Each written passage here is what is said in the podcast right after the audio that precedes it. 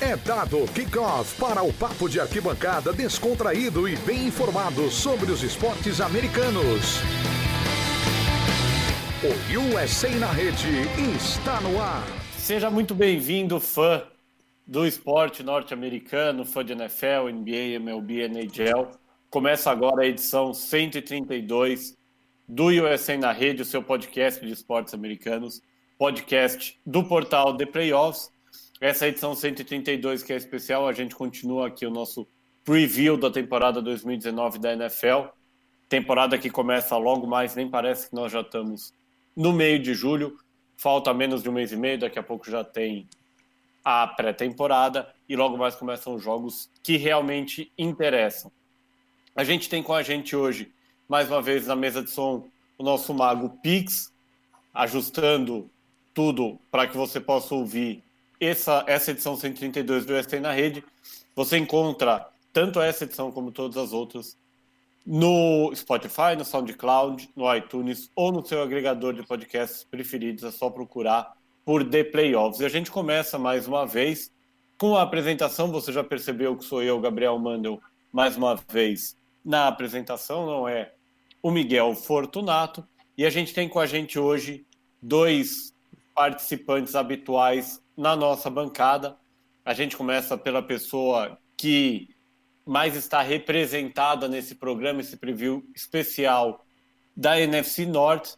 Ela que sofre a cada semana dentro da divisão. Mia Mastrocolo. Mia, tudo bom?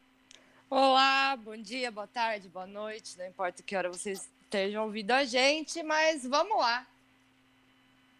Com a gente também, mais uma vez, Rafael Fraga, o Rafa, que só se diverte com essa divisão. Afinal, o sofrimento para ele vem todo da costa oeste. Rafa, tudo bom?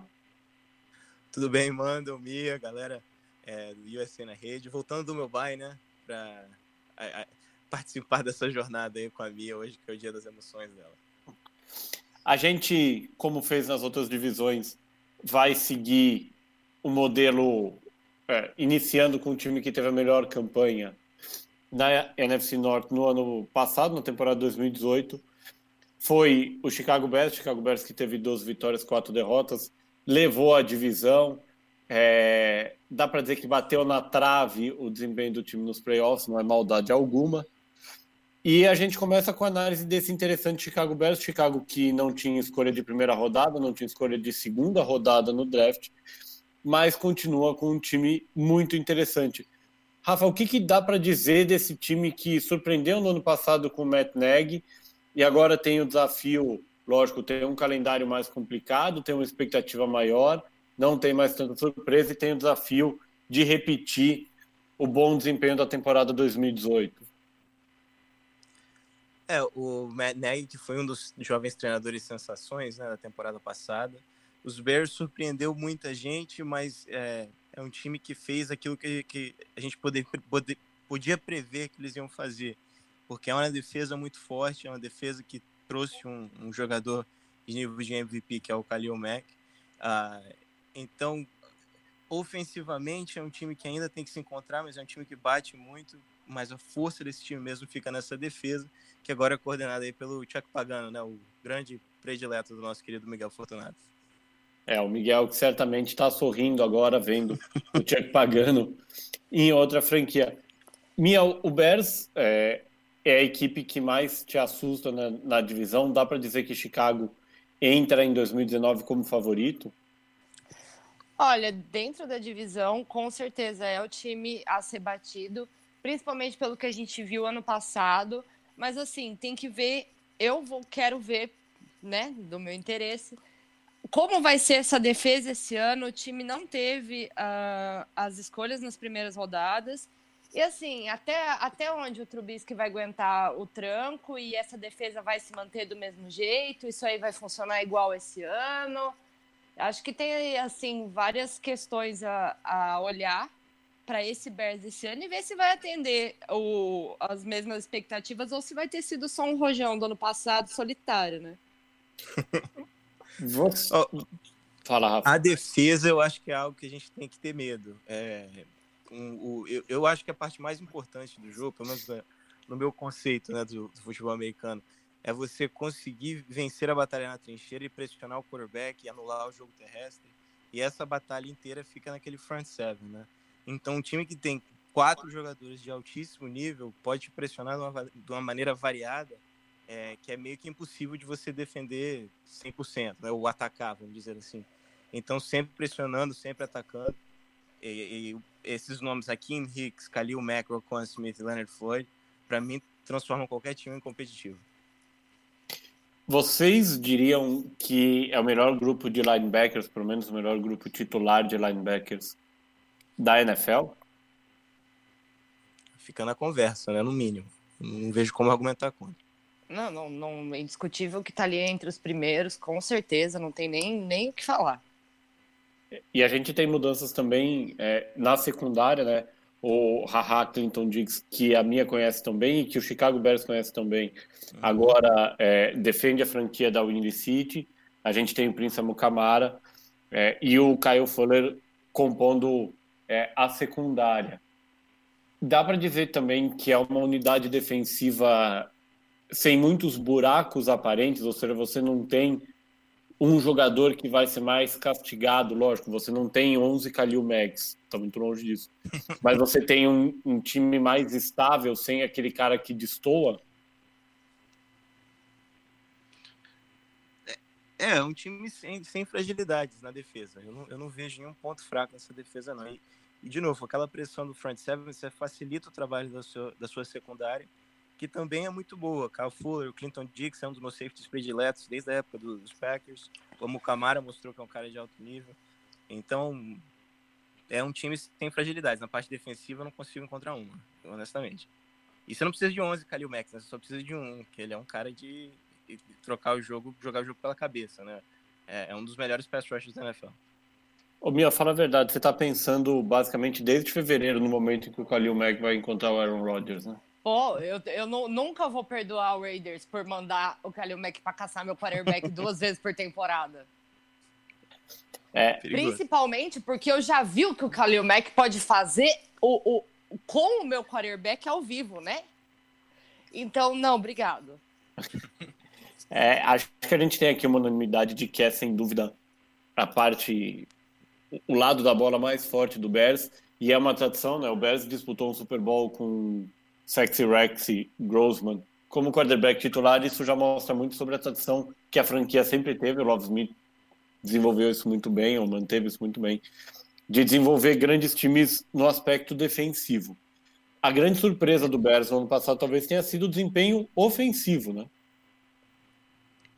É, né? Pô, né, Dick Butkus, é, o time é, da década de 86 também, era um puta no time defensivo. A tradição Bears é isso, é você tem uma defesa fortíssima, das melhores dentro da NFL, um, e você ter um ataque que, que bate, né? Não é um ataque bonito, não é um ataque que vai fazer aquelas jogadas é, aéreas, né? Que chama atenção, que aparece no highlight reel, mas é um time que vai te agredir durante o jogo inteiro. A, a linha ofensiva é grande, é forte, e é um time que vai, pelo menos do, do, o que o Matt Nagy me demonstrou no passado, que vai correr para cima, vai tentar cansar a defesa é, e, e, deixando a defesa cansada para nos, nos, últimos quartos é, pontuar.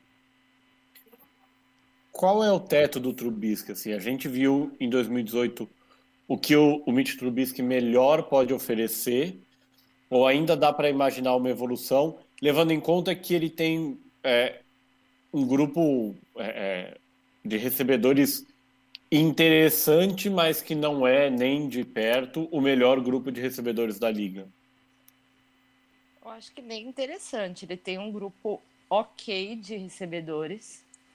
E assim, acho que ele ainda tem muita lenha para queimar ali assim, no, no quesito aprendizagem. Precisa muito arroz com feijão ainda, mas eu não sei se o Trube é assim, um QB que você pode esperar que ele vá ser desenvolvido e vire, nossa, um quarterback maravilhoso. Eu acho que ele é um quarterback ok e, assim, é aquele quarterback que, tipo, não faz feio, mas também não faz grandes coisas. Levando em conta que o Neg vem da escola é, do Kansas City Chiefs, dá para dizer que seria um, uma versão 2.0, por exemplo, do Alex Smith no modelo de jogo? É, é a escola do Andy Reid, né? Tem esses quarterbacks mais ágeis, né? Ele teve isso com o McNabb também. É, foi o, o, Steve Young nos 49ers, o Favre no, no, nos Packers. Eram quarterbacks que se moviam bastante, uh, com braços fortes. O, o Trubisky, pô, ele faz isso. Ele não tem aquela precisão de um Aaron Rodgers da vida, que a gente vai falar dele.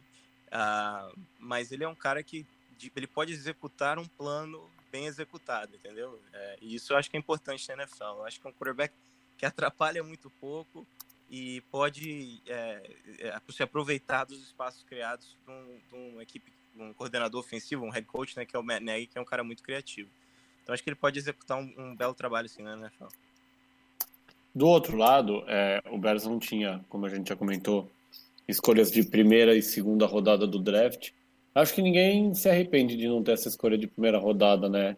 É, digamos que é encontrar um jogador melhor que o Kalil Mack seria basicamente uma agulha no palheiro. É até uma e... sacanagem você falar isso para mim aqui. Né? Ah, mas eu... Porra, eu queria ele no meu time. Eu topava essa escolha de primeira rodada fácil.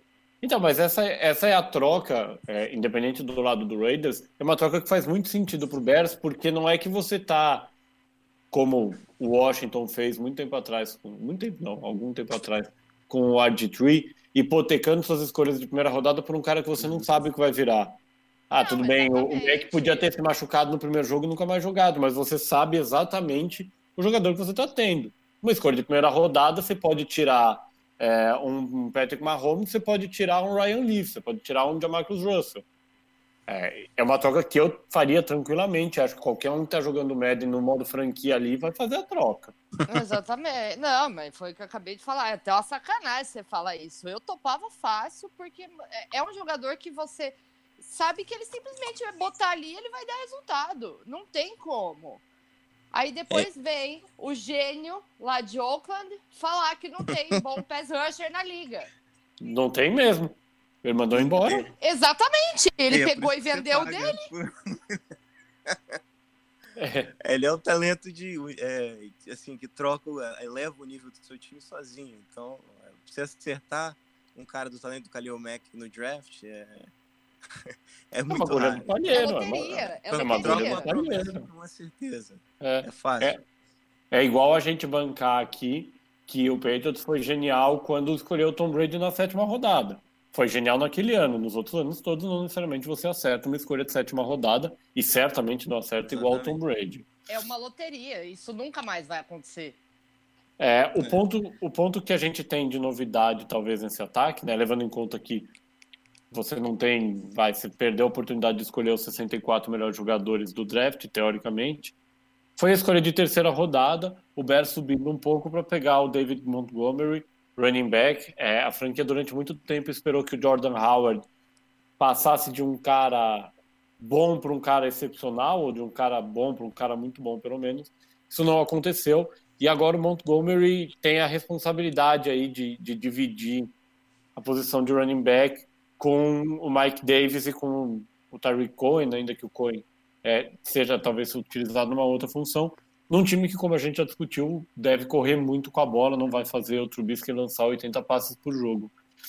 Faz Mesmo sentido. Porque se ele lançar tudo isso, vai ser um festival de uhum. interceptação que, pelo amor de Deus. pois é, eu super apoio. É, o, o Luiz, né, ele, ele falava isso desde o ano passado, ele cantou essa pedra. É que o Jordan Howard não era o estilo de running back pro, pro jogo do Matt Nagy. E não deu outra, né? Tentou, testou uma temporada e realmente não é o estilo de running back que ele gosta. O Dave Montgomery, muita gente disse que é, era o melhor, um dos melhores running backs dessa classe. Então, foi um draft positivo para os Bears, que precisam um pouquinho daqueles jogadores de, de habilidade ali na frente, mas não era um draft bom para isso de qualquer maneira. Então, acho que no final das contas saiu até positivo essa, essa off-season limitada dos, dos Bears por causa dessa troca do Khalil Mack. É também a vantagem de você não ter muitas necessidades, né? É, você Tudo já bem. tem a base do time estruturada, fica bem mais fácil, né?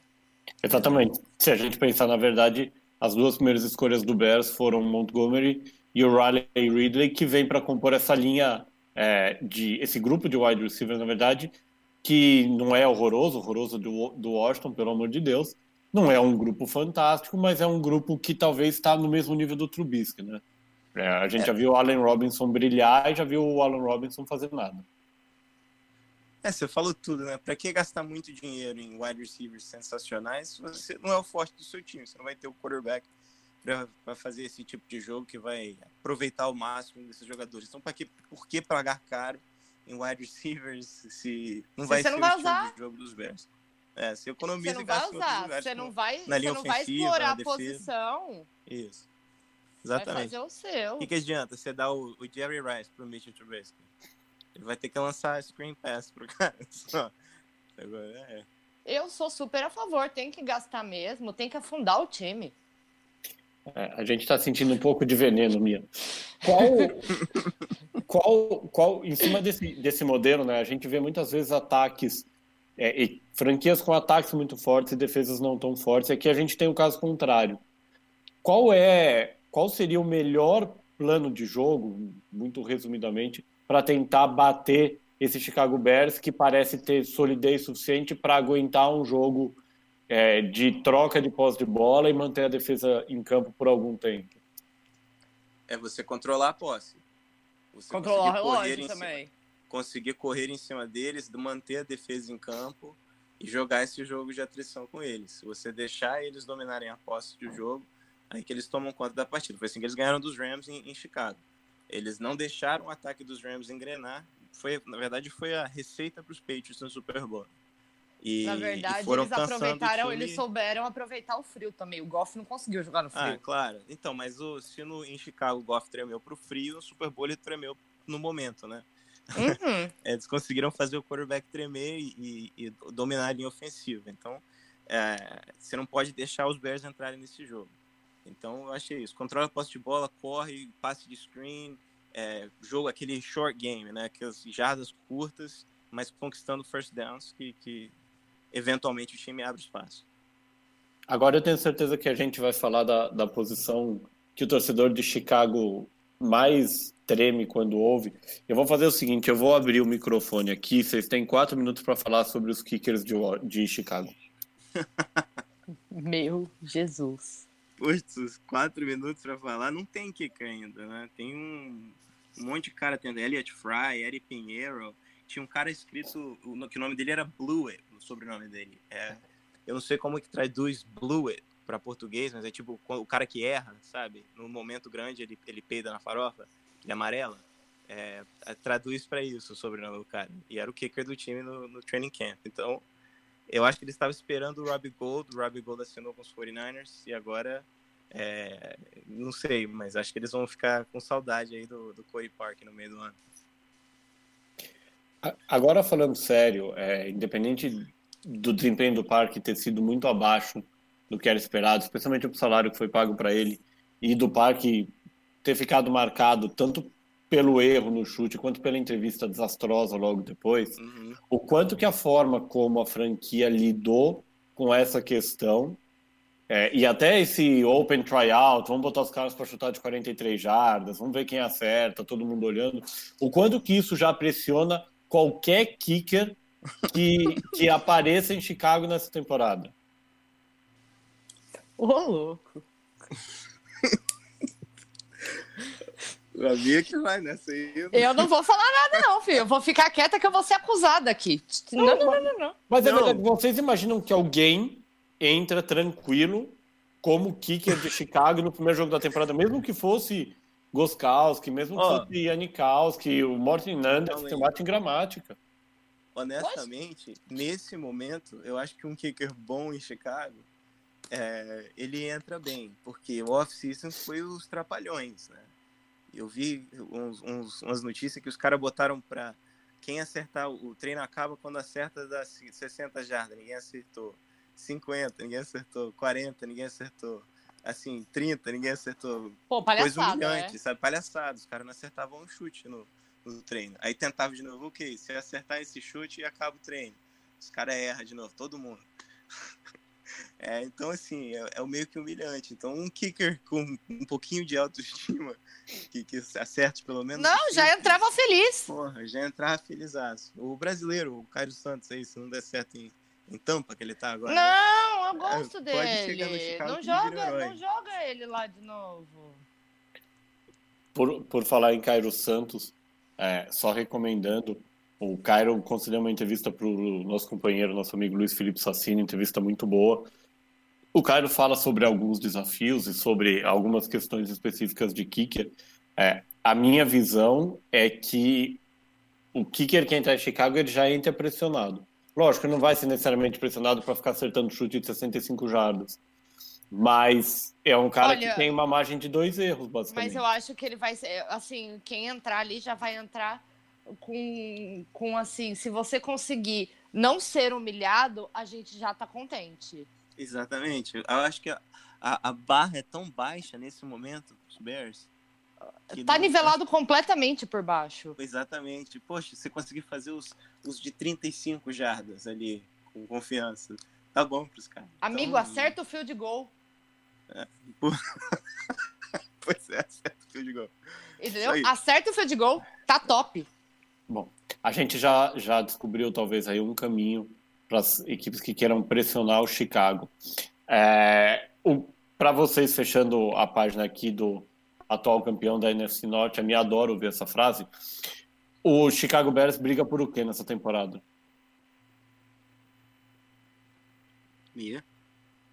Tem que ser o primeiro? Tá. Vai, eu quero Bom, Não, os, vai, vai brigar, olha, vai brigar pela divisão de novo. O time é muito bem estruturado. Não, se não tiver um desastre na defesa, que eu espero que tenha, mas se não tiver, não, não tem o que contestar. A gente já viu o que essa defesa faz.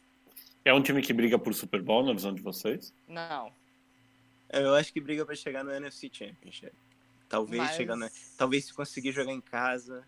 Um time não, que assusta muito para os Rams é os, é os Bears no Chicago em já é fevereiro, é em janeiro, sei lá, na neve, no frio, é um jogo que me assusta muito. Então, se, se conseguir um recorde para jogar em casa, é, é, um time que pode chegar no Super Bowl sim. Mas eu, eu diria que é um time para brigar para NFC Championship. Mia, concorda? Concordo. A gente, a gente cobra vocês no final de dezembro, ali perto do Natal. Vamos passar então para o segundo colocado na, na NFC Norte no ano passado, não passou nem perto do Bears não passou nem perto do que muita gente esperava, que é o Minnesota Vikings. Vikings é, que vinha de uma campanha muito boa na temporada 2017, teve oito vitórias, sete derrotas e um empate. É sempre engraçado dizer isso. É o time que volta para a segunda temporada daquele contrato meio Frankenstein do Kirk Cousins e traz de volta o Mike Zimmer. É, dá para dizer que o Zimmer tem que performar melhor do que no ano passado para não correr o risco de dançar no final da temporada? Ah, eu acho que sim, né? Porque agora já é um time com expectativa. Era, era um time com expectativa para Super Bowl nos últimos dois anos. Então, caiu no ano passado, não, não fez playoffs, né? É, outro ano que ele não, não, não leva o time para o próximo nível. Eu acho que vai ficar meio difícil manter o Mike Zimmer, mesmo eu gostando bastante do trabalho dele. Olha, a chance do Vikings foi em 2017. Aliás, inclusive foi dito neste podcast, na época, eu lembro de falar isso exatamente, que era a chance do time, porque depois ia virar uma coxa de retalhos e o time não ia mais conseguir. Dito e feito. Além do que, sério, o Cousins, já que você queria gastar dinheiro em porcaria, dá, dá pra mim o dinheiro. É. Não, eu, faço eu, eu gosto do Kirk Cousins. Não, apenas não. não. Que, me fala o que, que ele fez no gosto. Vikings. Então, eu acho que foi um, um, ataque que passou por troca de treinador, de coordenador no meio do ano. Os caras não estavam se batendo muito bem lá dentro. Eu acho que a mensagem. Kirk e o que, que ele fazia antes, então? Oi? O que, que ele fazia antes, então? Ganhava. Não. Ele ganhava, é. Em Washington ele era um ótimo quarterback. Ótimo, ele não esqueceu ótimo, como é que joga. É ótimo, eu acho Ótimo, ótimo. Era assim, era assim. Não, ganhei fantasy é, com ele, ganhei é, fantasy com ele. É pra um fantasy era elite. ótimo. Você não vai olhar pra mim e não vai falar que ele é um quarterback elite, porque ele não é. Olha, cinco times da NFL achavam que ele era elite no ano ele passado. Ele é no máximo um, um segunda prateleira. No máximo. Ok, talvez, mas ele tem, ele tá bem na beirada se ele for na segunda prateleira. Não, quando ele você tá pressiona, ele espana. Ah, eu acho ah. que ele tá uma grande temporada de ser considerado entre os elites da, da, da liga. Assim. Ele é muito bom, eu gosto muito do, do, do Kirk Ó, oh, anota ele isso, que essa vai armas. ser a minha risada da temporada no ano que vem. Hum. Pode anotar isso aí, que você falando que ele tá a uma temporada de ser elite. Pois é, mas ele também pode ser um desastre, né? É, talvez é, em, em Minnesota ele não vai dar certo. A gente já viu isso acontecer na NFL. Eu acho que com o Kevin Stefanski, com um ano em, em, em sintonia com esse ataque, é, é Adam Thielen, Stephon Diggs, é, são grandes armas, Kauru, veio esse Irv Smith Jr. também. É, o Dalvin Cook, eu não, não aposto muito nele, é, eu acho que ele se machuca demais.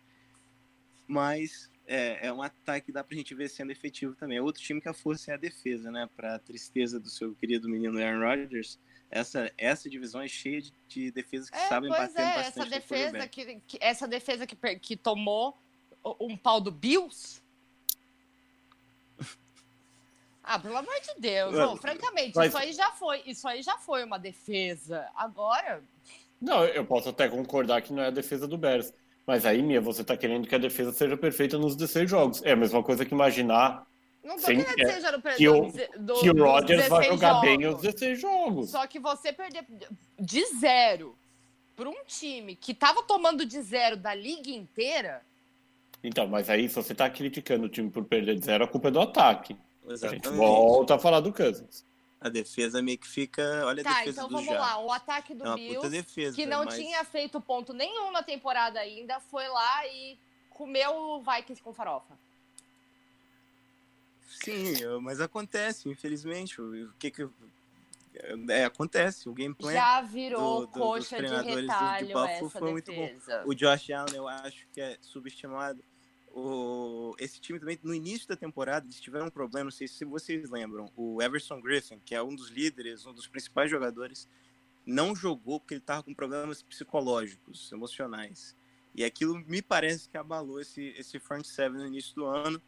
E sem ele, realmente ficou, ficou meio complicado. O Daniel Hunter é um ótimo defensive end também. Parece que estava machucado. Então foi muito azar que esse front seven teve, que era a principal arma desse time. E uma secundária também que Xavier Rhodes, o, o, o Anthony o Harrison Smith, a Trey Waynes, tem muito jogador ali que sabe roubar bola, que bate forte. É um time que meio que perdeu sua identidade no início do ano. Mas é uma defesa com muito talento, não tem como negar isso. Mas eu então, acho que já não é mais aquela defesa para levar o time longe que nem ele foi em 2017. Não é mais. Sim, mas eu acho que o ataque pode ser um pouquinho melhor. Não é possível que o, você acha que o Kyle Rudolph é pior que o Case Keenum? Mas também não, né? O Case Keenum fez esse time rodar, véio. fez esse time jogar. Não é possível que o, que o Kirk Cousins não vai conseguir. Já vai saber. Olha, tudo pode acontecer ali. Mas, ó, vou ser honesto. É, não, não faltam peças para o Cousins. Entre o Caio Rudolph, tudo bem. Nunca tá saudável também. É, Killen e Diggs, você tem três recebedores extremamente competentes, com perfis diferentes. É, todos eles encaixados, nenhum deles está chegando agora, todo mundo já sabe playbook, etc. Você tem um, um elenco capaz e enquanto tiver saudável, o Dalvin Cook é um bom running back. Uhum. Ah, não é talvez um dos três melhores da liga. É, a gente ficou com uma impressão dele na primeira temporada que, que não se concretizou na segunda, mas você tem as quatro peças principais, né, os jogadores de talento, são uhum. absolutamente capazes de conduzir Minnesota a uma campanha ali de 9, 10 vitórias, pelo menos, independente de quanto. Ou, mas se, se a defesa não oscilar demais. Não sei se vocês concordam, mas eu vejo ataque bem melhor, por exemplo, do que o do Washington. Pô, pensa assim, quantos times tem uma dupla de wide receivers melhor, que Adam Thielen e Stephon Diggs na NFL? Se existir alguma, é, é Cleveland, Cleveland Browns, talvez. Cleveland Browns, mas a gente não viu em campo ainda. É, mas basicamente é isso. É, não consigo, então, não consigo de cabeça pensar em mais nenhuma. Então, é complicado. Não sei. Eu acho que capacidade para coordenar um time que faz, sei lá, 18 pontos por jogo, 21 pontos por jogo, e a defesa consegue segurar qualquer time na NFL é 17, 20 pontos também. Eu, eu vejo assim esse time dos, dos Vikings.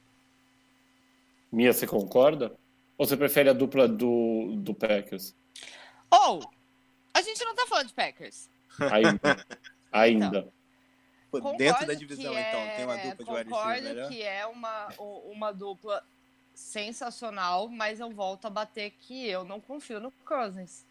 Eu não acho ele um, um quarterback assim. Não vejo o que vocês veem, sinto muito.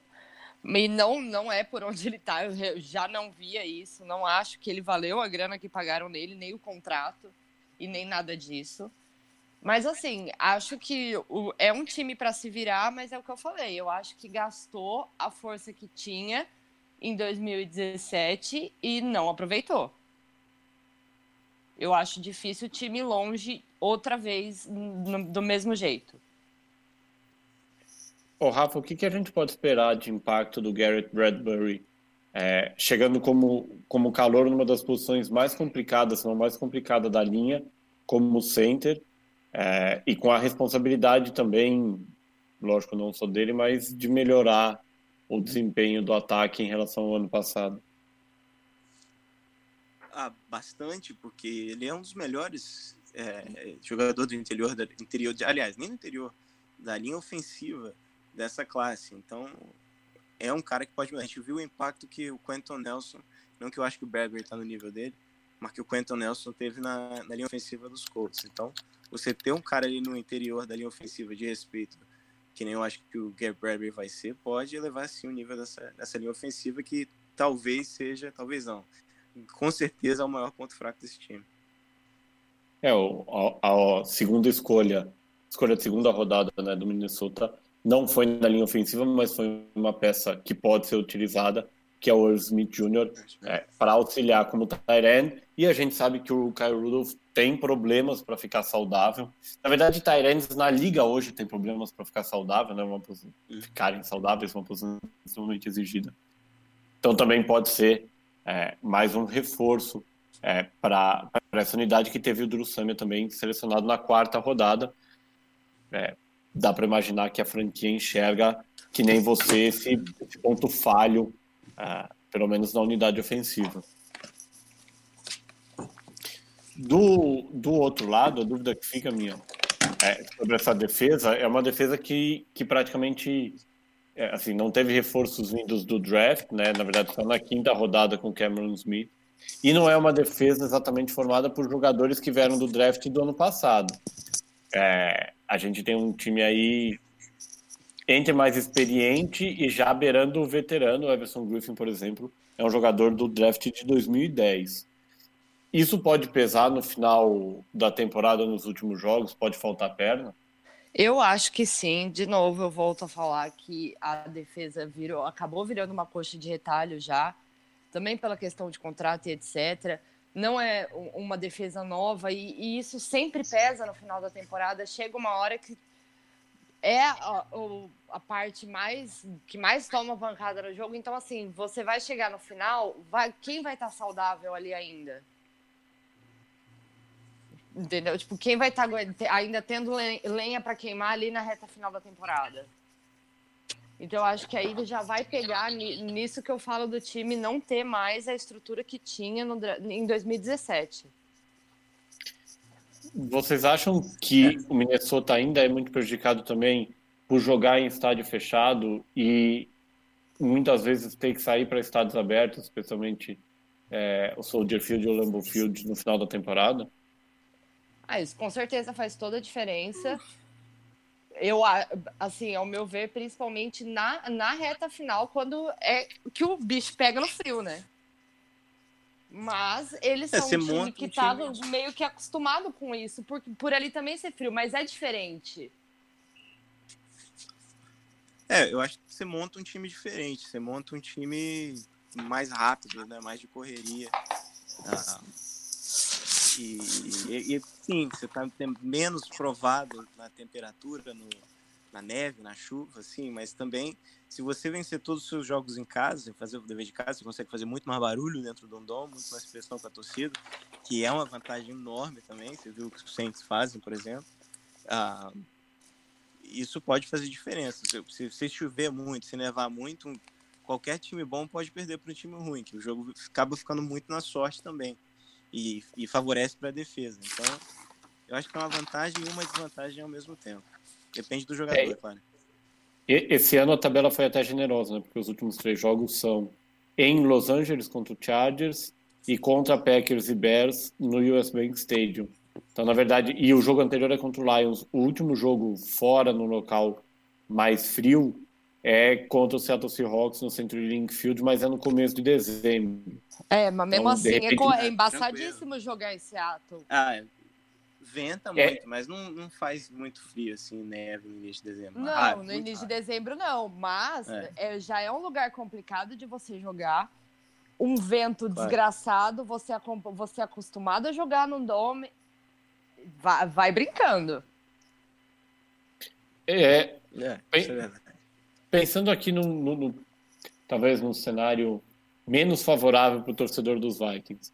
É, o Cousins é talvez o primeiro jogador da liga nesse, nessa nova era, pelo menos que tem um contrato 100% garantido. E ele tem mais dois anos de contrato.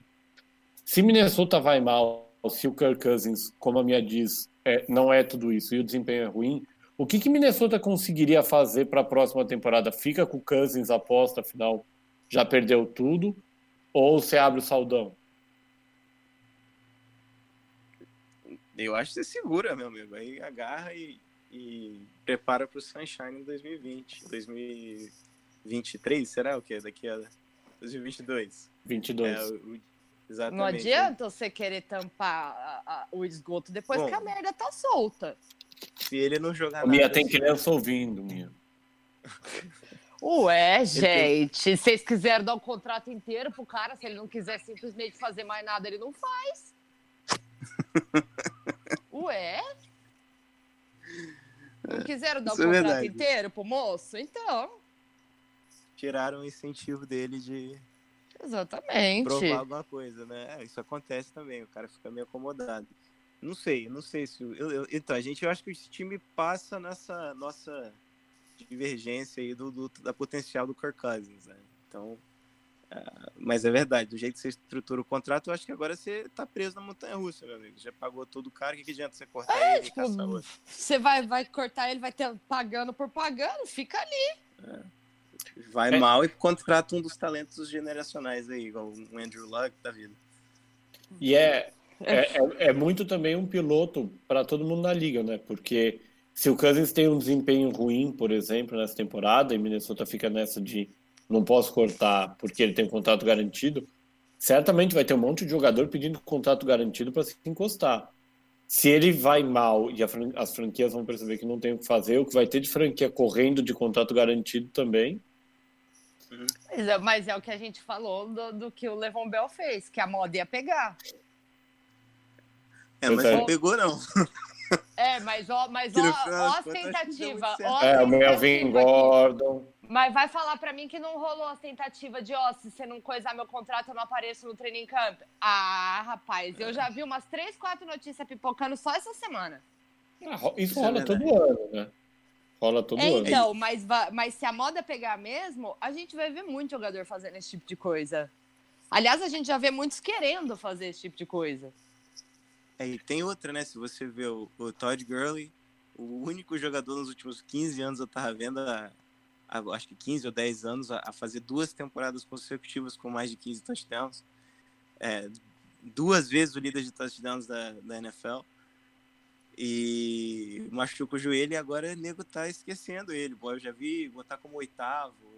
O Ded já tá o exemplo que você não paga muito para grande running back, porque é uma contusão ele não vale mais nada. Então, assim, é, é uma posição que, que tá ingrata, tá difícil. É ingrata. Você apostar ingrata, ingrata. Então, os caras vão querer o dinheiro deles garantido. É, fechando o Vikings, Vikings manteve o Dan Bailey, né? O Bailey que chegou no comecinho da, da temporada para substituir o Daniel Carlson, o, o kicker que sofreu do fantasma, o kicker calouro que sofreu do fantasma de Chicago mesmo jogando em Minnesota. É, o Bailey teve 75% de aproveitamento e, estranhamente, ele foi é, melhor em chutes de mais de 50 jardas, ainda que a amostra seja baixa, do que em chutes de 40 a 49 jardas, o que também brincadeiras à parte, descarta ele como kicker de Chicago. A gente sabe que essa é a faixa que os Bears têm pesadelos.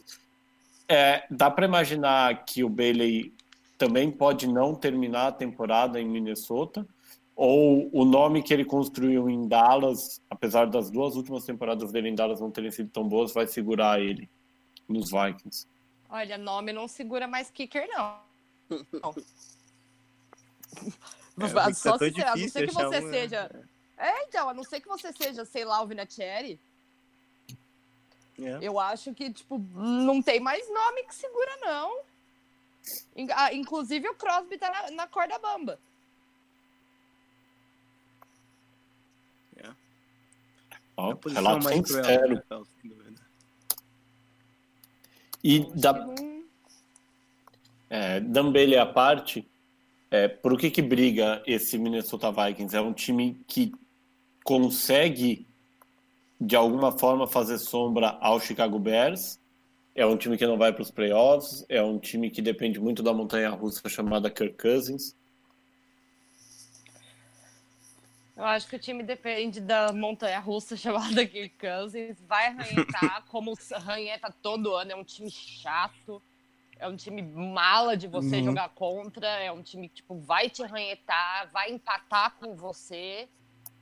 E, e assim, vai ali encher o saco, mas eu não, não acho que vai, fazer, vai encher o saco assim do Chicago, não, para beliscar alguma coisa, mas não. eu acho que já foi. É, eu acho que briga. Eu, eu acho que pode brigar pela divisão, pode brigar para um lado, card. É um time que incomoda. Uh, mas se for no, no, para os playoffs, eu acho que não vai muito longe, não. Briga para uma vaguinha ali. Bom, definido o futuro do Minnesota Vikings para a temporada 2019 da NFL. A gente chega aqui ao terceiro colocado da NFC Norte em 2018, para a felicidade da minha Mastrocora, que sorriu tanto durante essa campanha fantástica. Seis vitórias, nove derrotas, um empate, mais um monte de contusão e um monte de sec em cima do menino dela. O Green Bay Packers, é, que trocou de técnico, tem agora é, o, o Matt LaFleur estreando, começou já é, com o pé direito, o pé direito na cadeira de rodas, né, porque conseguiu se lesionar antes mesmo do começo da pré-temporada. É, o que, que dá para esperar do Matt LaFleur? Espero que ele não se machuque mais. Só para começo de conversa. Não, eu acho que assim, ele é. vem nessa geração nova de técnicos que está estourando e que veio com essa promessa de mudar a cara da NFL. Tava na hora dos Packers sair da mesma coisa do Mike McCarthy, não dava mais.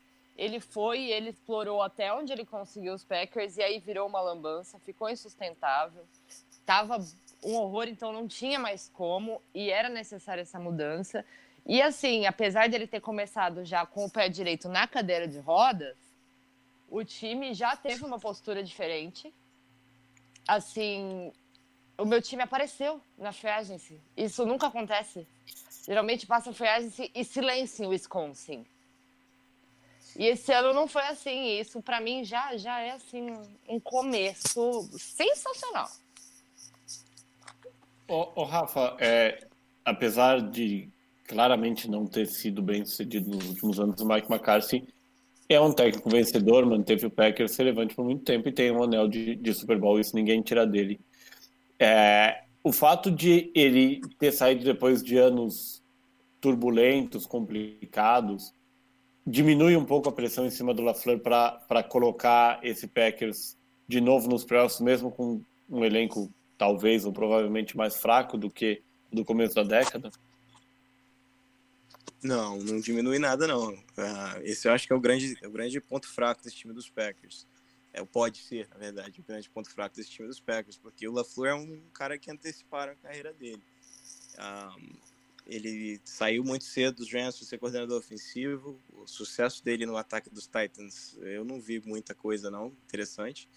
Um, e agora ele recebe um cargo como head coach. Quer dizer, ele não foi muito bem no, no na promoção que ele teve, né?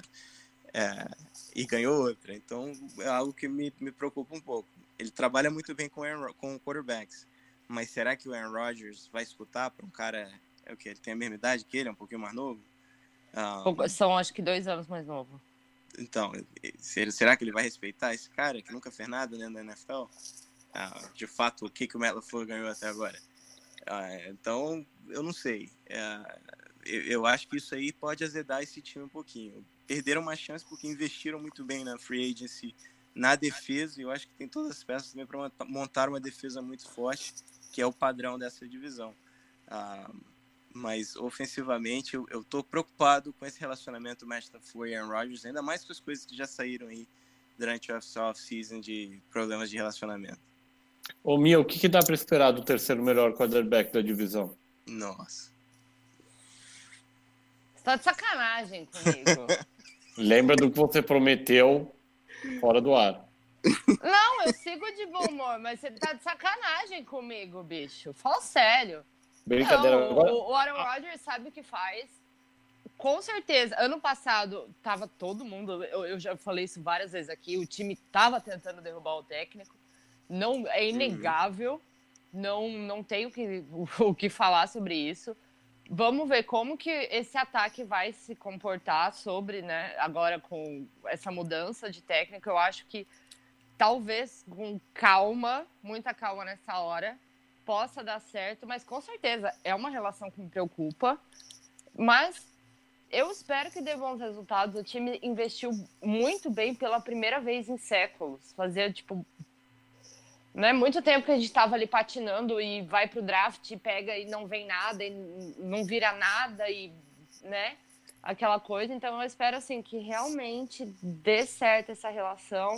Já apareceu aí umas coisas meio espizinhenta, mas fé no pai que isso aí vai.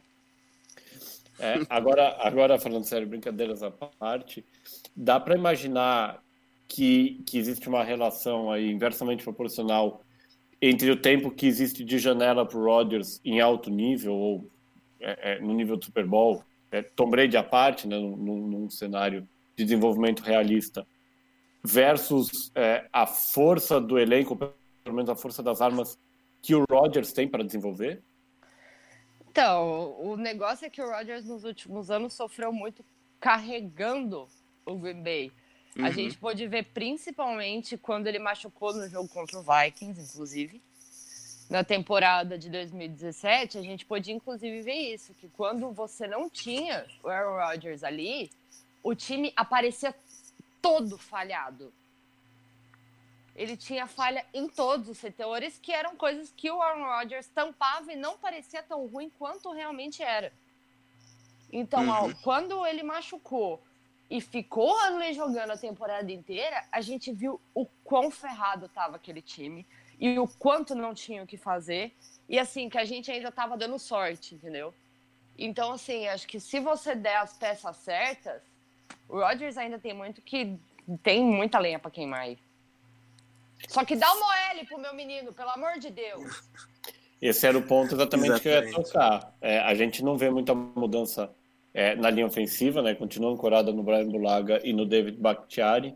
É, o reforço que tem, na verdade, é a chegada do Elton Jenkins, é, draftado no segundo round, é, e ainda com, com essa possibilidade de jogar tanto como left guard, como eventualmente como center. Dá para imaginar que o Rodgers vai ter uma vida menos turbulenta em 2019? Eu espero que sim. Espero que o Boaga pare de fazer cagada. Do fundo do meu coração. E eu espero que a minha OL pare de se machucar desse jeito. Eu preciso desses caras saudáveis. E isso tem sido o maior problema nos últimos anos, porque joga o primeiro jogo, aí já começa a dar lambança, da lambança você chega na metade da temporada não tem um jogador de OL. Pois é, ó, eu, eu gosto muito do Elton Jenkins. No draft, eu acho que ele era um dos melhores é, jogadores para o interior da linha ofensiva desse, dessa classe. Ele é grande, ele é forte, ele consegue abrir espaço. Ah, mas eu acho que o Bolaga e o Bakhtar já passou o auge da carreira deles, já estão na decadência. Eles não conseguem ficar saudáveis. Então é difícil você apostar nesses caras mais um ano, entendeu? Talvez está na hora de dar uma renovada nessa, nessa OL aí, que cada ano está piorando. Eu não, eu não vejo motivo para achar que ela vai melhorar milagrosamente nessa temporada, não. Com todo respeito. É, aí o outro lado, aquilo que a gente fala de, de extensão da linha, né? É, Green Bay tem dois ends extremamente veteranos, se é que dá para dizer assim, né? No Jimmy Graham e no Mercedes Lewis. O Lewis é um cara extremamente inconstante ao longo de toda a carreira e o Graham uh, lutando contra lesões e uma redução uh, do papel dele no jogo aéreo, que foi o que uh, mais chamou a atenção no começo da carreira dele em New Orleans. Dá para imaginar que eles podem ser, ser mais úteis do que a gente imagina? Ou, na Graham, verdade. O Graham tem que ser melhor aproveitado, né? Vamos combinar. Mas será que ele aguenta? Então. Eu tenho fé no meu poste. Mas o é, melhor aproveitado. O melhor aproveitado que você disse seria ser melhor explorado dentro da red zone, por exemplo. Exatamente. Que foi, inclusive, o que ele reclamou no final da temporada. Então, aí será que não existe um problema de, de conexão com o Rodgers?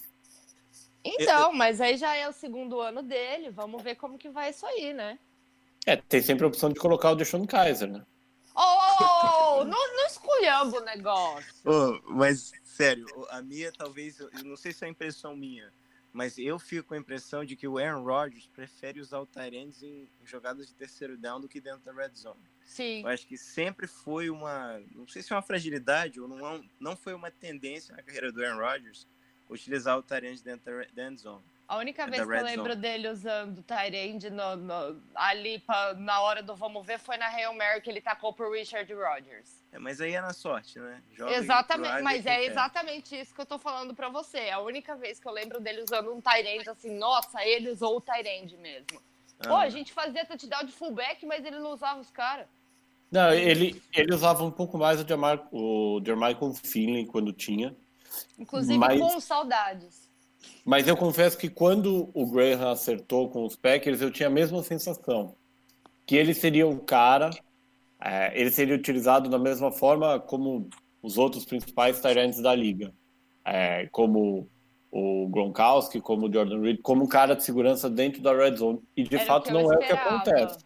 Era o que é. eu esperava que ele fizesse porque ele não é mais o mesmo jogador, tem essa também. Ele não vai mais para o combate como o, o Antônio Gates, um Gronkowski ia. Não, mas ele ainda, ele ainda é um, um Tyrande que tem força e que tem muita qualidade. Quando ele vai para cima, o bicho pega.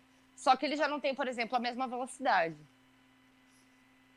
Pois é, e o jogo, o Jimmy Graham, né, pela minha memória, é, era um Tyrande que utilizava muita velocidade. Era o, ele era uhum. mais, ele era mais efetivo jogando um pouquinho mais com espaço. Ah, foi assim no New Orleans por um tempo e especialmente em Seattle com o Russell Wilson, né? Aquele cara que cria espaço, recebe tipo um slot receiver. Eu não vejo esse Jimmy Graham de hoje em dia tendo essas, essas características físicas mais. Então é outro jogador que para mim está bastante na decadência há alguns anos é bom para algumas jogadas, mas não é um cara que você pode confiar nele para. Não, não é um cara para jogar os 16 jogos e também não é um cara para passar o jogo inteiro em campo.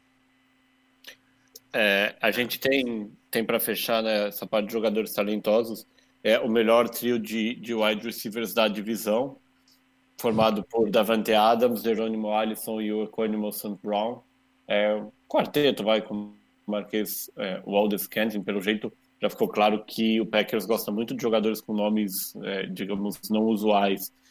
É, se, se na última temporada era o Jordan Nelson que tinha ido embora, é, agora é o Randall Cobb, que também há muito tempo defendia os Packers e mudou de áreas. É, e é um cenário diferente, né? O Devante Adams é um cara mais estabelecido. O, o, o também não, não, não chega é... Ah, mas a, a, evolução do Devante Adams é uma coisa que foi bonita de ver nos últimos anos, sabe? Ele entrou uhum. como um cara que a gente apelidava de dropante Adams. O cara não conseguia segurar uma bola. E hoje em dia, ele, ele é a, a, a peça de confiança do Rodgers. Ele teve uma evolução fantástica dentro do time. Mesmo com a queda de rendimento do time em si, se você olhar ele como peça separada, assim, separada, ele é um cara que evoluiu muito. É, ele é o go-to guy desse ataque, né? De forma indiscutível, assim. O, o Sam Brown não é, é, um cara de extrema confiança. O Aldez Kenton também não. O Jerônimo Morrison é um cara, na minha opinião, continua bastante regular. O go-to guy vai ser o Devante Adams mesmo, vai ser aquele cara que vai terminar a temporada com 120 jardas por jogo, não sei quantos touchdowns e dois marcadores em cima praticamente todas as jogadas. O jogo inteiro. Não, ele, ele é o verdadeiro número um desse grupo, né? Mas é, eles estão tentando montar aquele time de basquete, né? O Luiz até usou esse termo semana passada muito bem. É, é a nova tendência da NFL. É, é o termo que está sendo utilizado bastante agora. Você tem um jogador para fazer um, com um estilo físico que tem uma característica principal e, e você vai encaixando eles é, nas jogadas. O, o, MVS, o Marcus Valdez Scantling e o Equinemius St. Brown, os dois moleques que vieram no draft do ano passado, eles a tendência desses dois meninos evoluírem bastante nessa temporada. Eu acho que com o Davante Adams, com esse verdadeiro número um que ele tem desenvolvido, esse grupo tem, é um dos grupos que pode terminar a temporada que a gente considera assim, um dos melhores dentro da NFL. Tem potencial para levar que bastante. Ainda mais com for... o o, o Roger jogando a bola para ele. Né? Não, com certeza. E se você for explorar isso aí, dá para ter uma versatilidade muito boa uhum. nesse ataque. É, tem o, o Jamal Moore também, é um cara que saiu muito bem do draft. É, tem bastante talento ali nesse grupo, sim. Eu acho que é o grande segredo da NFL é, é, o talento desse grupo de wide receivers que o Aaron Rodgers vai ter essa temporada. Passando para o outro lado da bola, é, apesar de todo mundo esperava que é, o Packers desse mais armas para o Aaron Rodgers e a franquia optou no draft claramente por privilegiar a defesa, não só no draft, né, na, na free agency também. Pelo a amor gente de Deus, tem... a gente precisava de uma defesa. É, não precisava levar os meus, né? Levaram o Preston Smith. Ô, oh, judiação! Ó o rancor! Rancor nenhum, na verdade, também, se fosse pra lá, ia mais uma temporada de 8 e 8. É, já falei isso em outros podcasts, é 8 e 8 dentro daquela margem do Ibope, Washington. Mas chegaram... Dois pontos para mais ou para menos. É, a gente tem o Preston Smith, tem o, o Darnell Savage Jr. e o Roshan Gary como as principais chegadas. É, o Adrian Amos também é, agora. Zadarius Smith. E, e o Zadarius Smith, é verdade. O Zadarius Smith, que vem basicamente para a mesma posição do Preston Smith, né? É, a gente tem, tem uma, um front seven mais forte. É, durante muito tempo a defesa foi, foi vista como é, a, a, parte mais fraca do Green Bay Packers. A comparação que eu fazia, pelo menos para mim, era com o cenário que o Peyton Manning tinha no Colts, né? Você tinha uma ou duas peças é, muito boas, no caso o Clay Matthews, mas o resto da defesa não tinha o mesmo nível. Agora a gente não tem mais o Clay Matthews, essa peça talvez é o, é o Blake Martinez, o grande nome da defesa. Uhum. Mas é uma defesa muito melhor do que as últimas defesas que o Mike McCarthy teve? Com certeza. Primeiro, o Matthews não rendia mais do que ele rendia antigamente já é um jogador que entrou em declínio. Queria ele lá em Green Bay ainda? Queria. Vou sentir saudade dos meus cabelos de Equiti? Muita. Mas... Só assistir os Rams, pode torcer pro Rams. Não, exatamente. Mas, não, já falei que vou, eu falei aquele dia do que a gente estava falando do Rams que vou comprar a camisa dele lá em Los Angeles. sou, sou fanzoca mesmo, vou ser viúva, mas assim, a defesa de longe é, de longe, assim, é a melhor que a gente tem nos últimos tempos. Tava bem complicado. O Clementis, no começo do ano passado, quando ele tomou ele, os três hits dos quarterback, que ele conseguiu fazer alguma coisa no jogo, os três ele se danou, então aquilo, para mim, no começo da temporada, você via que já tinha acabado com a temporada do cara. Uhum. E ele, assim, ficou. Você viu que ele perdeu a, aquele ânimo que ele tava no começo da temporada por isso. E o Martinez, sim, é o novo nome da defesa dos Packers. É um defensor brutíssimo, amo do fundo do meu coração. E. Mas é de longe, depois dos reforços, é o melhor que a gente tem nos últimos tempos, com certeza. Aí, tipo, dá ainda uma aliviada que o Rodgers não precisa enfiar um milhão de pontos todo o jogo, porque a defesa não consegue segurar nada, entendeu? É, eu gosto muito do que eles fizeram nessa defesa para essa temporada. O Blake Martinez, para mim, é um dos melhores inside linebackers da NFL. Acho que se eu fosse escolher um, um jovem talento, assim, né, que ainda está no contrato de, de calor, ou para jogar né, como linebacker no meu time, eu acho que eu escolheria o, o Blake Martinez. Ah, vai receber um contrato milionário indiscutivelmente na próxima temporada, ah, mas botaram ao lado deles grandes reforços, né? O Preston Smith, o Zedarius, e o Zedarius Smith são ótimos linebackers. O Kyle Fackrell não me agrada tanto, mas vem de uma boa temporada. E o Rashawn Gary, que veio de Michigan, ele tem talento para ser um, um, jogador de futebol americano sensacional. Só falta aquela disciplina mental. Em Michigan ele foi uma grande decepção. Vamos ver se um tanto talento em volta dele, ele consegue é, é, jogar ao, ao, potencial que ele tem. Aí você vai ter uma defesa perigosíssima e a gente está vendo o, o, que eu acho que a gente vai ver essa temporada o início de uma mudança no DNA dos Packers. Né? Um time que confia mais na sua defesa e que depende mais da magia de Aaron Rodgers né, do que da consistência de Aaron Rodgers. A gente tem uma secundária um pouco revitalizada também, né? É, entre uhum. o, o Amos, que é, o, é o, o, o, assim, você não tem nenhum jogador é, ou todos os jogadores que aparentam ser titulares chegaram, tem menos de três anos de, de franquia. É, você também tem um nível de atleticidade diferente nessa situação, né? Você uhum. consegue se proteger melhor é, contra jogadores como o Stefan Diggs, por exemplo, que é um jogador de, de velocidade, o que o, o próprio Alan Robinson foi, imaginando que você vai enfrentar esses caras quatro vezes por ano. É, e, e, na secundária é um lugar onde às vezes é melhor você ter vários jogadores do nível bom do que você ter um ou dois de nível excelente e o resto é bem inferior. Então eu, eu vejo que o time se prepara para para não depender muito no mano a mano na sua secundária.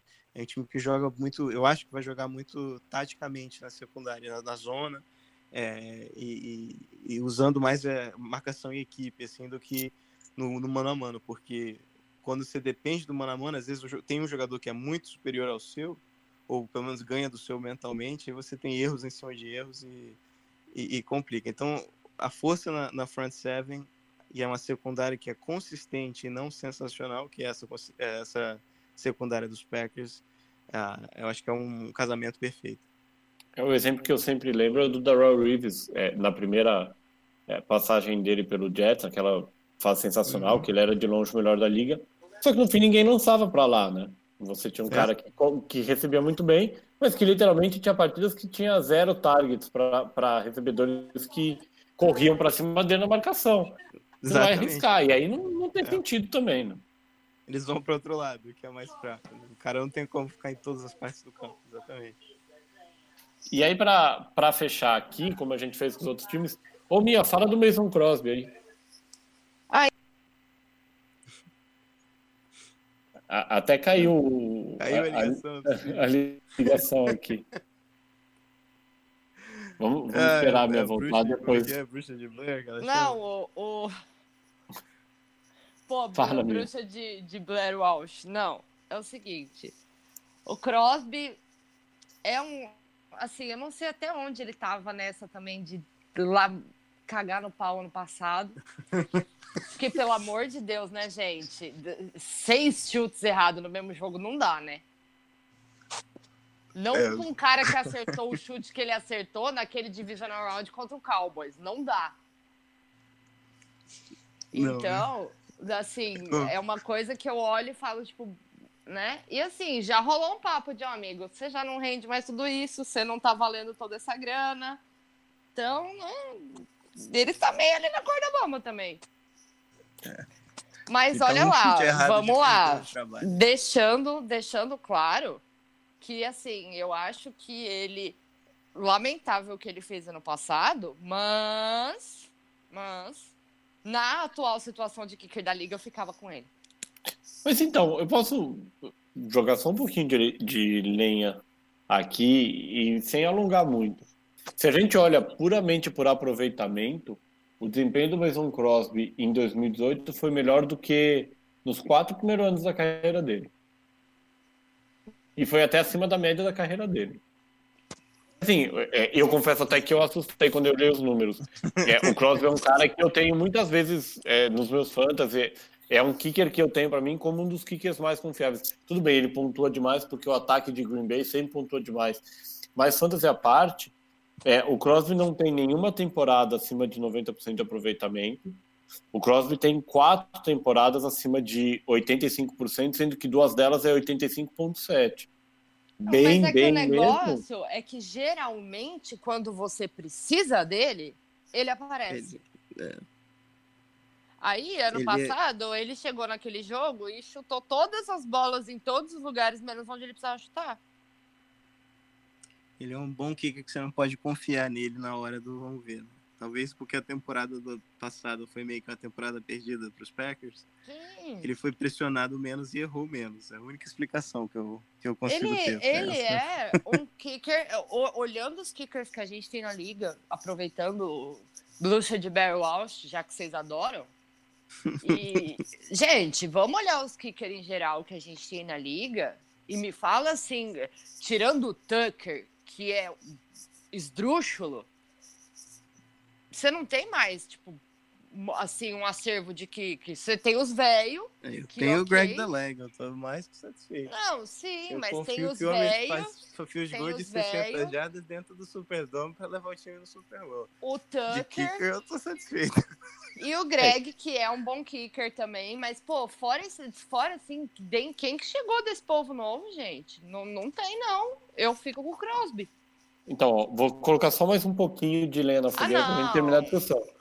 O jogo que a minha falou foi o jogo da semana 5, que ele errou quatro field goals, além de errar um extra point. É, foi, ele foi, é, foi um de cinco nesse jogo, né? Na temporada, ele foi 30 de 37. Se você tira esses dados, ele foi 29 de 32, dá quase 90% de aproveitamento. Sim, mas era um jogo que você tava precisando dele. Tudo bem, mas no resto da temporada talvez tenha sido a melhor temporada em aproveitamento percentual da carreira dele. Mas o que, que adianta você fazer isso num ano que o Packers não serve pra nada? Mas é, mas é a mesma coisa que eu tô te perguntando. O desempenho que dele foi tão falando. ruim assim que, que vale a pena colocar é, em risco toda a experiência dos 85 anos do Crosby? Eu acho, é o que eu falei antes. Se você for olhar, eu prefiro ficar com ele. É. Deus Eu- me eu- livre você jogar ele na fogueira e vir passar, vir, vir aparecer um, um Josh Scooby da vida. Não, o Cody Park. Sabe? Tipo, no- que os caras chutam qualquer coisa menos a bola. Não, não rola. Então eu prefiro o Crosby. É, quem diria? É. Não era o que eu esperava escutar da minha hoje. Não, mas, tipo, gente, é, é que você olha a situação do que tem. Tipo, pra, pra- Quem que eu vou pôr ali pra substituir? Não tem.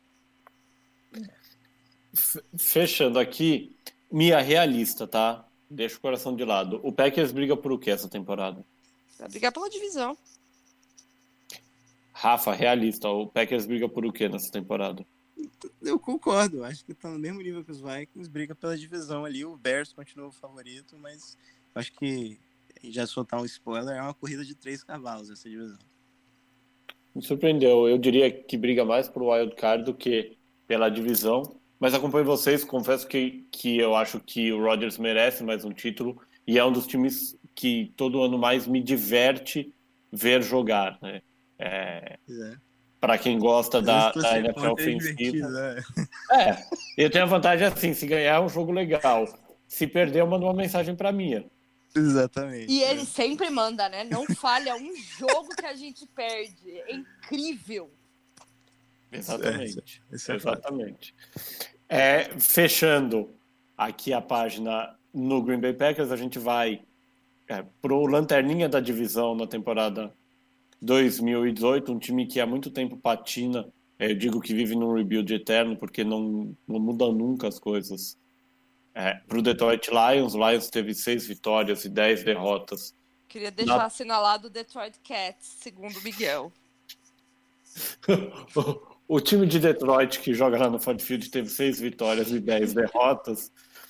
É, mais uma vez na lanterna da divisão. É um time que, quando a gente olha, talvez, para mim, pelo menos claramente, tem menos talento é, nas duas pontas da bola do que os três rivais de divisão. E a gente tem aí mais, é, mais um fruto que veio é, da árvore do Bill Belichick, é, e é engraçado, né? As pessoas continuam insistindo mesmo que os resultados não sejam tão bons. É, o Matt A gente já Patricia, viu que a árvore com pacto não dá fruto. Não, A Árvore árvore com com pacto pacto não dá- não dá fruto. Entendeu? Não funciona.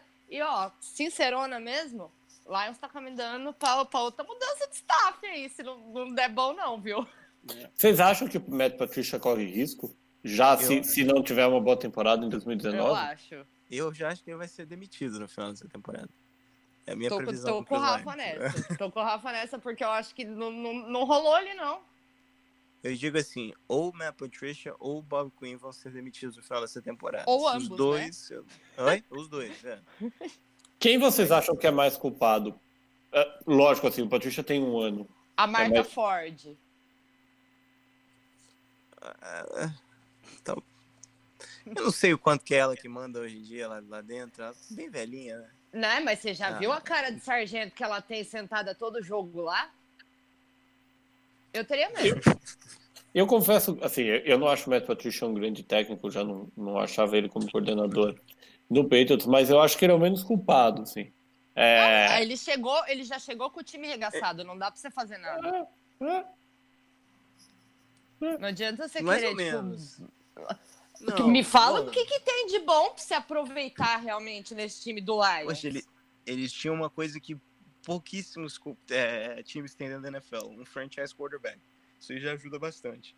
A defesa tinha os jogadores que já estavam bem veteranos, é, mas tinha um certo talento nela. Ah, o coordenador ofensivo era ótimo, o Jim Bob Cooter estava em sintonia. Ah, só que eles acabaram antecipando aí, tentando montar essa colônia Patriots em, em Detroit e foram encaixando as peças erradas. É, só que para montar a colônia time, Patriots em, em Detroit, você tem que brigar com Dolphins, né? Então, trouxeram mais dois esse ano, né?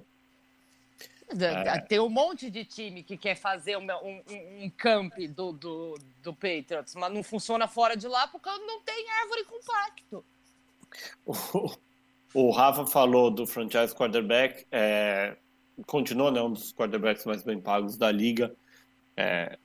para muita gente, a grande estrela ou a única estrela de Detroit, para outros, o cara que é bom, mas não levou Detroit é, ao próximo nível. Eu acho que talvez um cara que nunca teve o talento que outros jogadores tiveram, por mais que tenha tido Calvin Johnson por muito tempo, que é Matthew Stafford. Dá para dizer que o Stafford talvez, a não ser que alguma coisa de muito diferente aconteça, vai terminar a carreira independente de porquê, como o cara que poderia ter sido e não foi? Que, que- ele vai ser sempre o cara que poderia ter sido e não foi, porque só tinha ele. E quando ele tinha o, Cal, quando ele tinha o Calvin Johnson, que era um monstro, ele apanhava loucamente e não servia Uhum. pra nada. É, desperdiçaram o talento do Matt Stafford, nunca montaram nada em volta dele, a verdade foi essa. Não, nunca deram, nunca deram arma pra ele, nunca deram proteção pra ele. O que, que o coitado vai fazer, cara? Ele apanha a temporada inteira. Eu digo o seguinte, se pudesse, se pudesse ter invertido os primeiros anos da carreira do, do, do Stafford sem o Megatron e os últimos com, eu acho que a gente teria um- uma carreira bem melhor dos dois. Ah, que o Megatron era, era foda. Mesmo porque, exatamente, eu acho que Mas a o Ryan- aposentadoria Ryan- o precoce Stafford- dele foi É, o desilusão Stafford disso ficou aí. dependente, esse que foi o problema. E depois que ele começou a desenvolver mesmo, aí muito tarde agora estão sofrendo para montar um ataque competitivo aí. É, o Stafford também tinha vantagem quando o Megatron estava lá, é, parece brincadeira, mas ele tinha um, um target muito mais amplo, né? Porque o Megatron tinha essa capacidade de buscar bolas que pareciam inalcançáveis. E depois ele melhorou muito, começou a virar um, virou um quarterback muito melhor. é, e por mais que tenha jogadores até razoáveis, não mais do que razoáveis também hoje, eu acho que Mas, que, ó, que ele explorou o, o Megatron, mas não era um grande lançador como ele é hoje, talvez. eu acho que esse negócio do Megatron entra aqui na parte de ele não precisava ser tão desenvolvido para o Megatron pegar a bola. Sim. Uhum. Então, eu acho que isso acabou prejudicando também e, atra- e retardando o desenvolvimento dele. E também ele não tinha muito o que fazer ali. Não, eu não vejo um, um caminho para ele no Lions. Não dão nada para ele. Não dá para você jogar sozinho. Mas você acha que tem um caminho em outro lugar? Vocês acham que seria possível, por exemplo, o Matthew Stafford hoje sair para uma outra franquia, até tendo visto o contrato Uhum. e o que ele representa para o Lions? Acho que ano que vem ele é um candidato forte a ser trocado. Eu também o time acho. vai querer entrar no rebuild. Ah, então, se essa temporada for ruim, como eu acredito que ela vai ser, ah, eu, e o ano que vem vai ser um ano desperdiçado, então para que você vai pagar ele mais um ano? Eu acho que ele começa a, a ser uma moeda de troca interessante para os Lions aí nesse, nesse rebuild que eu já estou prevendo que vai ser. Se eles vão saber aproveitar o que eles podem trocar com ele, não sei. Acho que não vai ser aproveitado? Acho que não vai ser aproveitado. Mas acho que eles não vão ficar com ele ali, não, viu? É, começa Bom, tudo novo. Começa um general manager novo, o general manager quer trazer o head coach novo, aí eles E querem, vai tentar começar tudo e não vai É. dar. Não vai dar. O, o Lions, ele tá numa bola de neve de reconstrução faz muitos anos, né? Então, rebuild E é eterno. importante. É? Você monta um time com quarterback com contrato de calor, entendeu? Isso eu acho que é interessante para você fazer esse rebuild. É importante para você fazer esse rebuild, você ter esse espaço e flexibilidade no cap. Ainda mais hoje em dia. É, se essa for mesmo a última temporada do Matthew Stafford no Lions, saberemos só muito mais para frente. É, ele tem à disposição um trio de recebedores que talvez tenha, em alguns casos, pelo menos mais nome do que talento na atualidade. É, o Kenny, Goll é, Kenny Golloway, desculpa, o Marvin Jones e o Dani Amendola, que, como muitos jogadores, começa a rodar quando sai de New England, já deixou o Dolphins e chegou ao Lions. Não é um trio exatamente animador, né? Ainda que o Marvin Jones seja um, um bom wide receiver.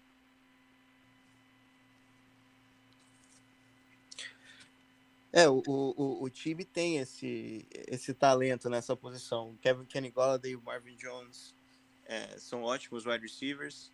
Um, o Amendola acho que já deu o que tinha que dar, né? Já não sei como que ele consegue conseguir outro contrato. É um ótimo wide receiver para playoffs, mas os Lions não conseguem chegar nos playoffs, então como é que eles vão aproveitar ele? Oh, ele é aquele cara que salvou os Patriots no jogo final contra, contra os Steelers e é o que dá pra você esperar dele. Não dá pra você querer contar com ele jogando em alto nível 16 jogos por temporada. Oi? Não, não existe. É, e é um cara que sofre muito com contusões também, então complicado. Eu não, eu, posso, eu gosto. Sou fanzoca, do- sou fanzoca do, do Dirty Boy, mas não é uma aposta assim, não, viu? Arriscado. Exatamente, foi, foi meio que arriscado ali. Agora, um- uma coisa interessante que eu li a semana passada é os Lions foram o time que mais rodaram é, pacotes ofensivos sem Tyrands em campo no ano passado.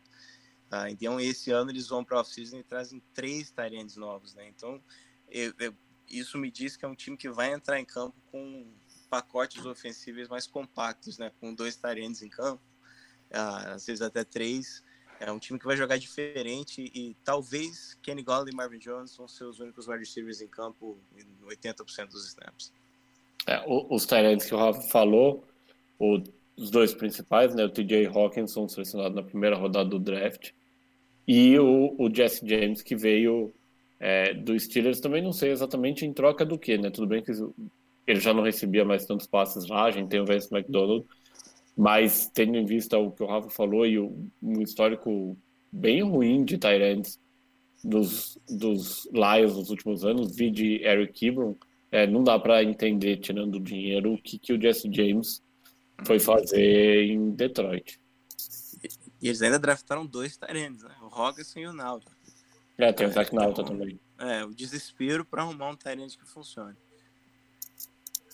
Ô, ô Mia, dá para dizer que o Carrion Johnson é o melhor running back da, da divisão?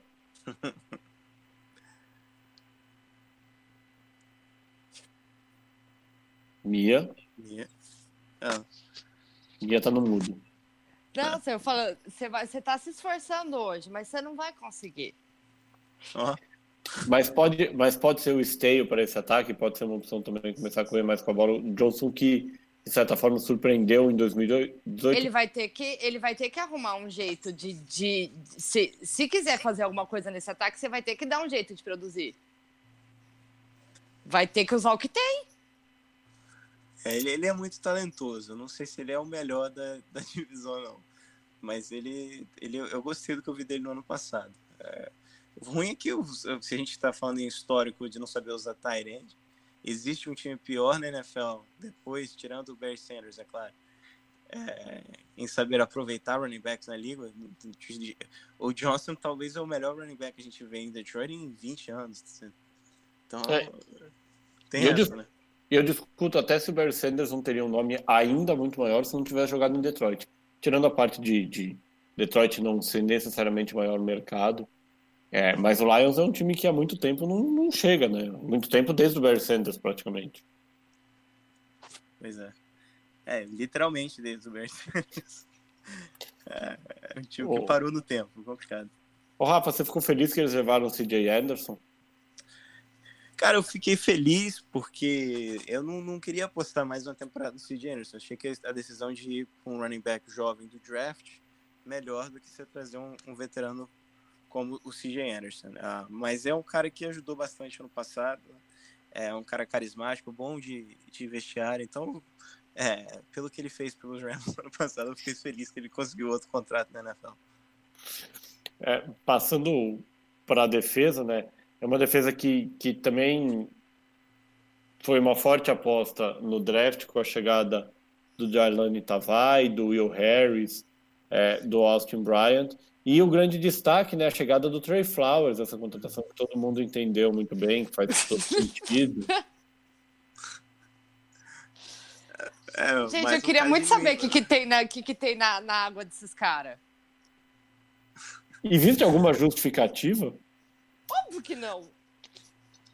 Bom, o Trey Flowers foi um jogador importantíssimo para o esquema dos Patriots do ano passado. Ele é um cara muito polivalente ah, e ele sabe pressionar o quarterback. É claro, eles pagaram mais do que ele vale, talvez, sim.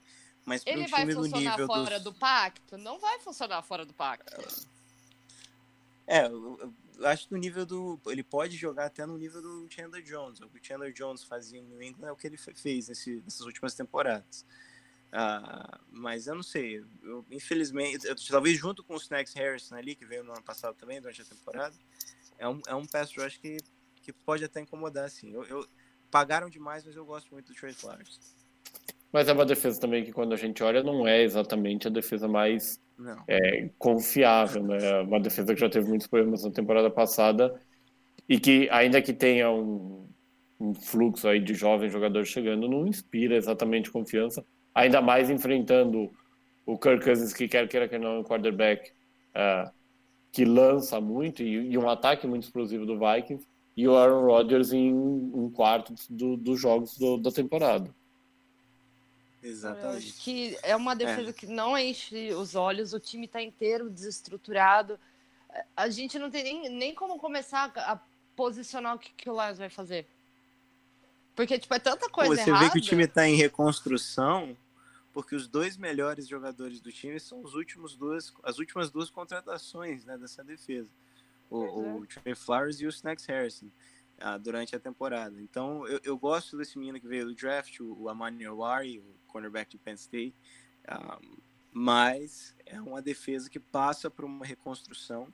E voltando àquilo que a gente falou, eu não vejo o Matt Patricia, eu não vi o Matt Patricia fazendo um trabalho muito bom em New England. Porque mesmo com o Belichick, que é um dos melhores coordenadores defensivos de todos os tempos da NFL, ah, ele teve que devolver a defesa para o Belichick, para o Belichick arrumar. É, isso é um cara que me preocupa um pouquinho para solucionar Lembrando que antes dele devolver a defesa, o que que tava a defesa dos Patriots, É, uma né? peneira, né? É. Tava uma lambança. Eu não sei de onde que eles tiraram a ideia de que ele ia ser um bom head coach. É, Mas... que tomou 70 pontos no Super Bowl. Né? Sim. É, para fechar, né, a gente volta a falar de kickers. E é engraçado porque, por incrível que pareça, a carreira do Matt Prater começou no Detroit Lions lá em 2006. O Prater estava estabelecido em Denver é, até a suspensão dele por violar a política de abuso de substâncias da liga. E aí ele volta para Detroit e talvez seja é, dos quatro times da divisão o time que tem a situação de kicker mais resolvida, né? Mais paz para o profissional trabalhar, se é que dá para dizer assim. É, paz, paz não, não dá, né? Porque assim, se você for olhar o Lions, é, pode acontecer que nem acontecia com o Cairo Chiefs. Você pode ser o único cara a pontuar no jogo. É, mas para ele, para ele Tem só. gordura, tá? né? Exatamente. Ele, vocês acham que existe, lógico, se ele errar todos os chutes, ele vai ser mandado embora no quinto jogo. Mas existe alguma chance realista do Prater perder o emprego nessa temporada? Ah, não. Mesmo se ele porque eu- despencar do abismo, né? Eu, só se ele cair, quebrar a perna e não puder mais jogar. Porque, tipo, cara, de longe é a posição que menos o Lions tem problema. É. Você tem o É, resto e- do e time você inteiro tava pra você arrumar mano, antes. É, o, o- ele tem uma gordura para queimar, então ele tem esse crédito, né? É, Então é difícil ver o Matt Prater caindo tanto de rendimento para ele A passar ponto por dele tipo de ser esse demitido, né? Exatamente, é. Ô, ô Mia, Talvez posso, ficar pressionado no ano que vem, mas nada para ele perder o trabalho. ô, Mia, posso só dar um número para você? Não. Se a gente tira aquele jogo horroroso do Mason Crosby, o aproveitamento do Crosby na temporada é melhor do que o do Prater no ano passado. Tudo bem, não tem problema. Não tô reclamando do, do Cross, não. Como eu disse pra você, presta atenção na parte da informação que importa. Considerando tudo, eu gosto do Crosby ali. Deixa ele ali. É, Entendeu?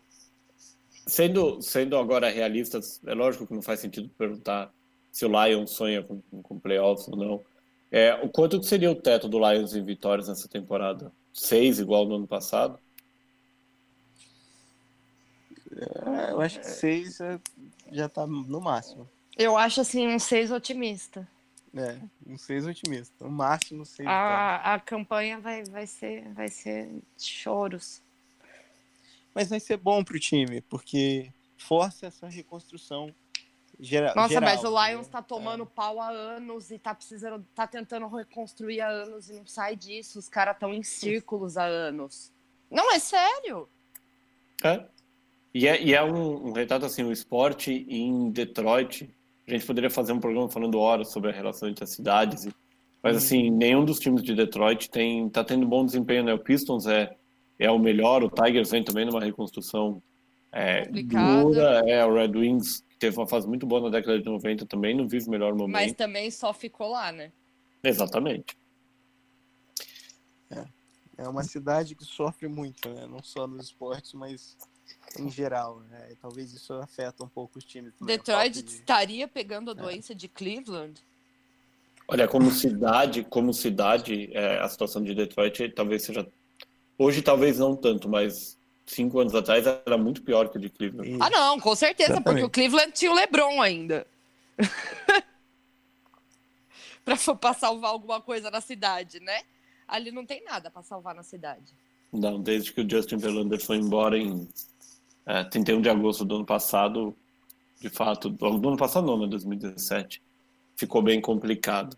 É, passando a régua aqui no, no Detroit Lions, a gente termina esse preview da NFC Norte, a divisão que a gente sabe, não sabe quem vai ganhar, mas sabe que não vai ser o Packers, né, Mia? Ah, pronto. Vamos de novo. Sabe que a gente não sabe quem vai ganhar, mas sabe que não vai ser o Lions. É, e, e a gente aproveita aqui para se despedir e agradecer. Mia Mastrocolo, brincadeiras à parte, é, muito obrigado. Seu recado final. Ah, e tamo aí. Até a próxima semana e go pack go, mesmo você sendo do contra. Rafael Fraga, Rafa, mais uma vez, foi um prazer. Muito obrigado. Despe- de- é, aproveite para se despedir da nossa audiência. Pô, eu que agradeço, sempre um prazer estar aqui. É isso aí, né? Eu, eu confesso uma coisa, Mia. A NFL é, é mais divertida com os Packers indo bem, com um Aaron Rodgers jogando bem. A gente tem mais coisas para se apreciar durante a temporada de NFL. Então vou, vou, vou torcer para que tenhamos vários grandes momentos do, do Gandalf e do Mago Branco Aaron Rodgers em 2019, 2020. Só torço para que não seja contra o meu time. Tá vendo? É assim que se fala. Aprendeu? Agradecendo mais uma vez ao Pix, nosso mago, na mesa de som. Eu, Gabriel Mano, também me despeço, fechando a edição 132 do USA na Rede, o seu podcast do Portal de Playoffs, seu podcast sobre o melhor do esporte americano, NFL, NBA, MLB e NHL. Ouça a gente no Spotify, iTunes, SoundCloud, no seu agregador de podcasts preferido. É só procurar por The Playoffs. Essa foi mais uma edição apresentada por mim, Gabriel Mandel. Na semana que vem a gente volta com muito mais do esporte americano. Um abraço.